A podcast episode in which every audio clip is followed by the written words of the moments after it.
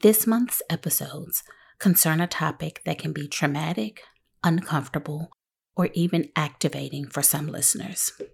The Passionate Stewardship podcast and brand do not aim to evoke this response in anyone.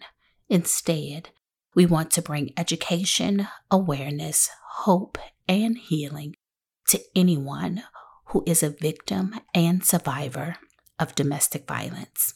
If you or someone you know is currently a victim of domestic violence, help and support are available.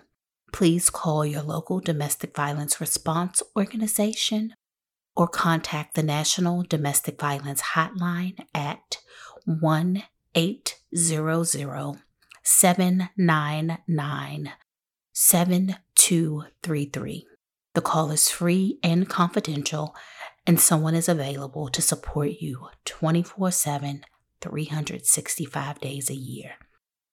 You can also chat online or text START, that's S T A R T, to 88788. I hope you enjoyed today's episode.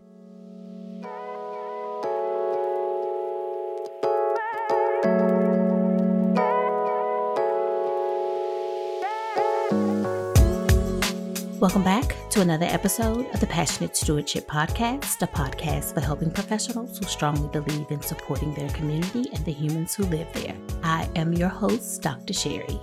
So, last week we started our discussion on domestic violence. This week, let's explore the different types of abuse and how they fall on the power and control wheel. As always, please ensure that you are caring for yourself before, during, and after these episodes this month. This information can be heavy and even activating for some listeners. Okay, so promise me you'll take care of yourself.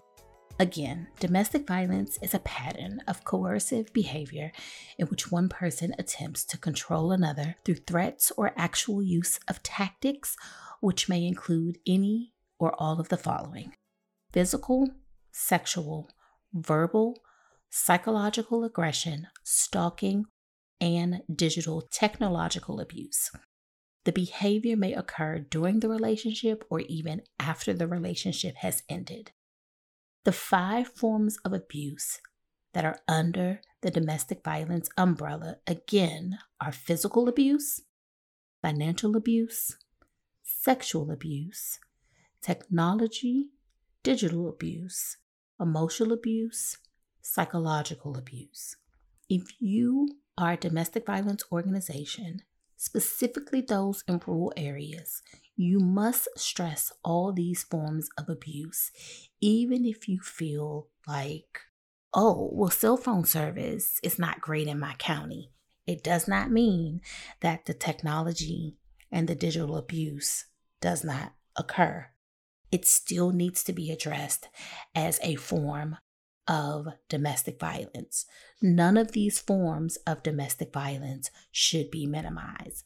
Just because you do not see physical bruises on a person, it should not be minimized if a person says, I have been physically abused.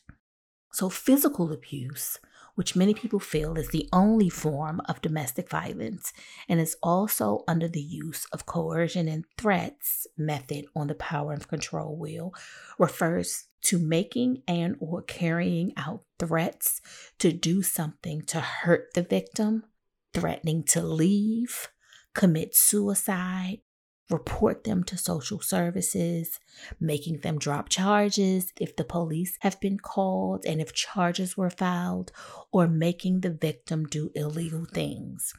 Other forms also include punching and slapping, biting, maybe throwing objects, maybe restraining the victim, maybe pulling the victim or burning the victim. All of those are forms of physical abuse, anything that is physical. Next is financial abuse under the using economic abuse method of the power and control wheel. Now, this section refers to preventing the victim from working or keeping a job. This means that The harm doer will also force the victim to ask for money or only give the victim an allowance. And typically, if the allowance is given, it's only for household stuff like groceries or bills. And if there are children involved, the harm doer will take any money earned by the victim and not maybe not tell the victim about the family income. Other forms of financial abuse may be denies money for basic needs, interferes with the partner's work or education, forcing the victim to write bad checks or file fraudulent tax returns, running up large amounts of debt or joint accounts, lease in the abuser's name, a car title in the abuser's name, stealing the victim's identity, property, or inheritance, forcing the victim to work in a family business without pay.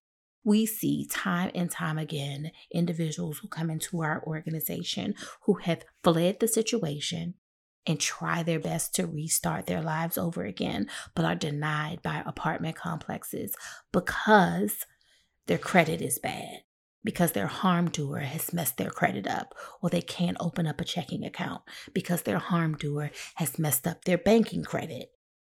Next is sexual abuse. Although not on the power and control wheel, let's not forget the definition of domestic violence. Sexual abuse in this context involves an intimate partner, including a husband or wife partner, whether same sex or opposite sex. According to NCADV, marital rape is a rape committed by the victim's spouse, as opposed to a non married intimate partner.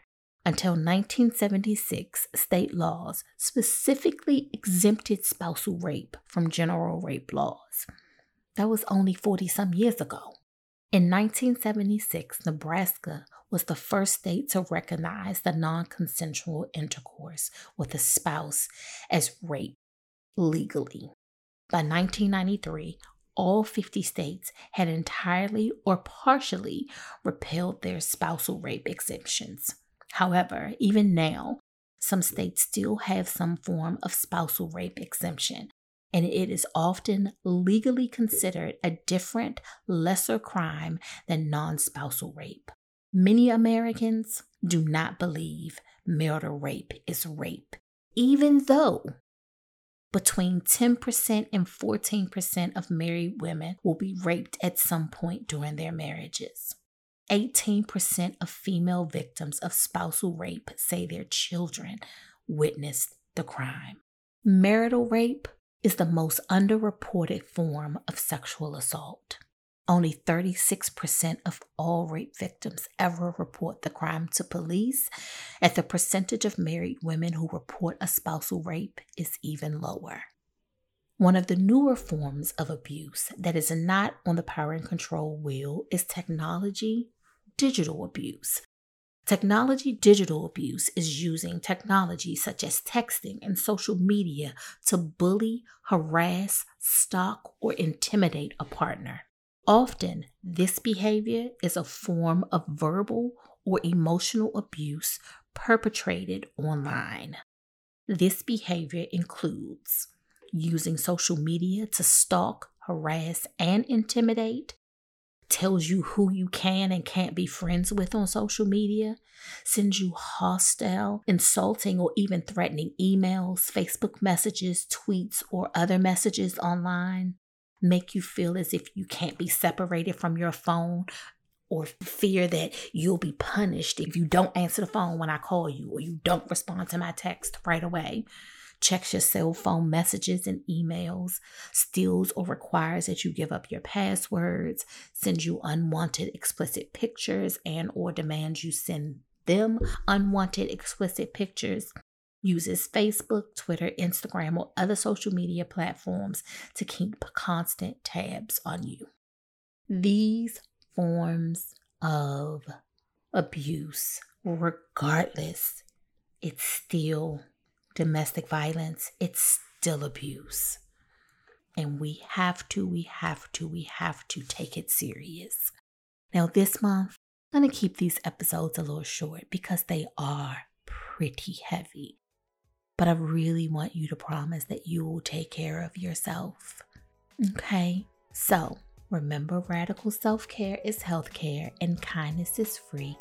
So, do me a favor and be kind to yourself and others as always, I love you so much for listening. And until next week, bye.